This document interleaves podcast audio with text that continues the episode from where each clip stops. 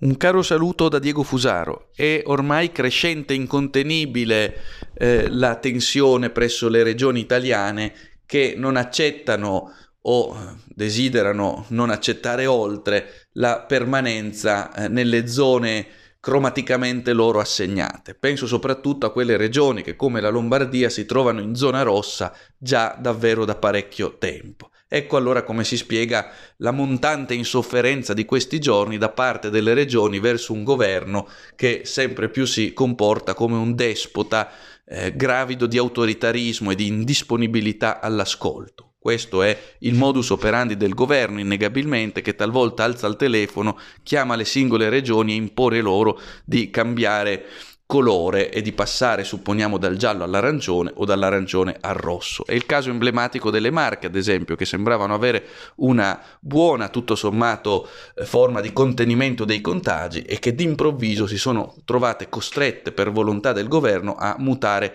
cromaticamente passando dal giallo all'arancione. Ecco, ora le regioni iniziano davvero, dicevo, a mostrare insofferenza e chiedono di poter cambiare retrocedendo, quindi non solo come finora è avvenuto passando dal giallo all'arancione o dall'arancione al rosso, ma anche di regredire in positivo, in questo caso dal rosso all'arancione e dall'arancione al giallo, in questa pagliacciata dell'Italia policromatica voluta eh, dagli amministratori del nuovo ordine terapeutico. Ecco quindi che diventa incontenibile, dicevo, la tensione da parte delle regioni che chiedono di poter conquistare nuovi spazi di libertà. Vedremo nei prossimi giorni cosa accadrà, intanto sappiamo per certo adesso stanno iniziando davvero a protestare, a non sopportare più questa situazione di arresti domiciliari in molti casi, come in quello della Lombardia, in cui i cittadini sono davvero privati da troppo tempo della libertà e anche della possibilità di lavorare.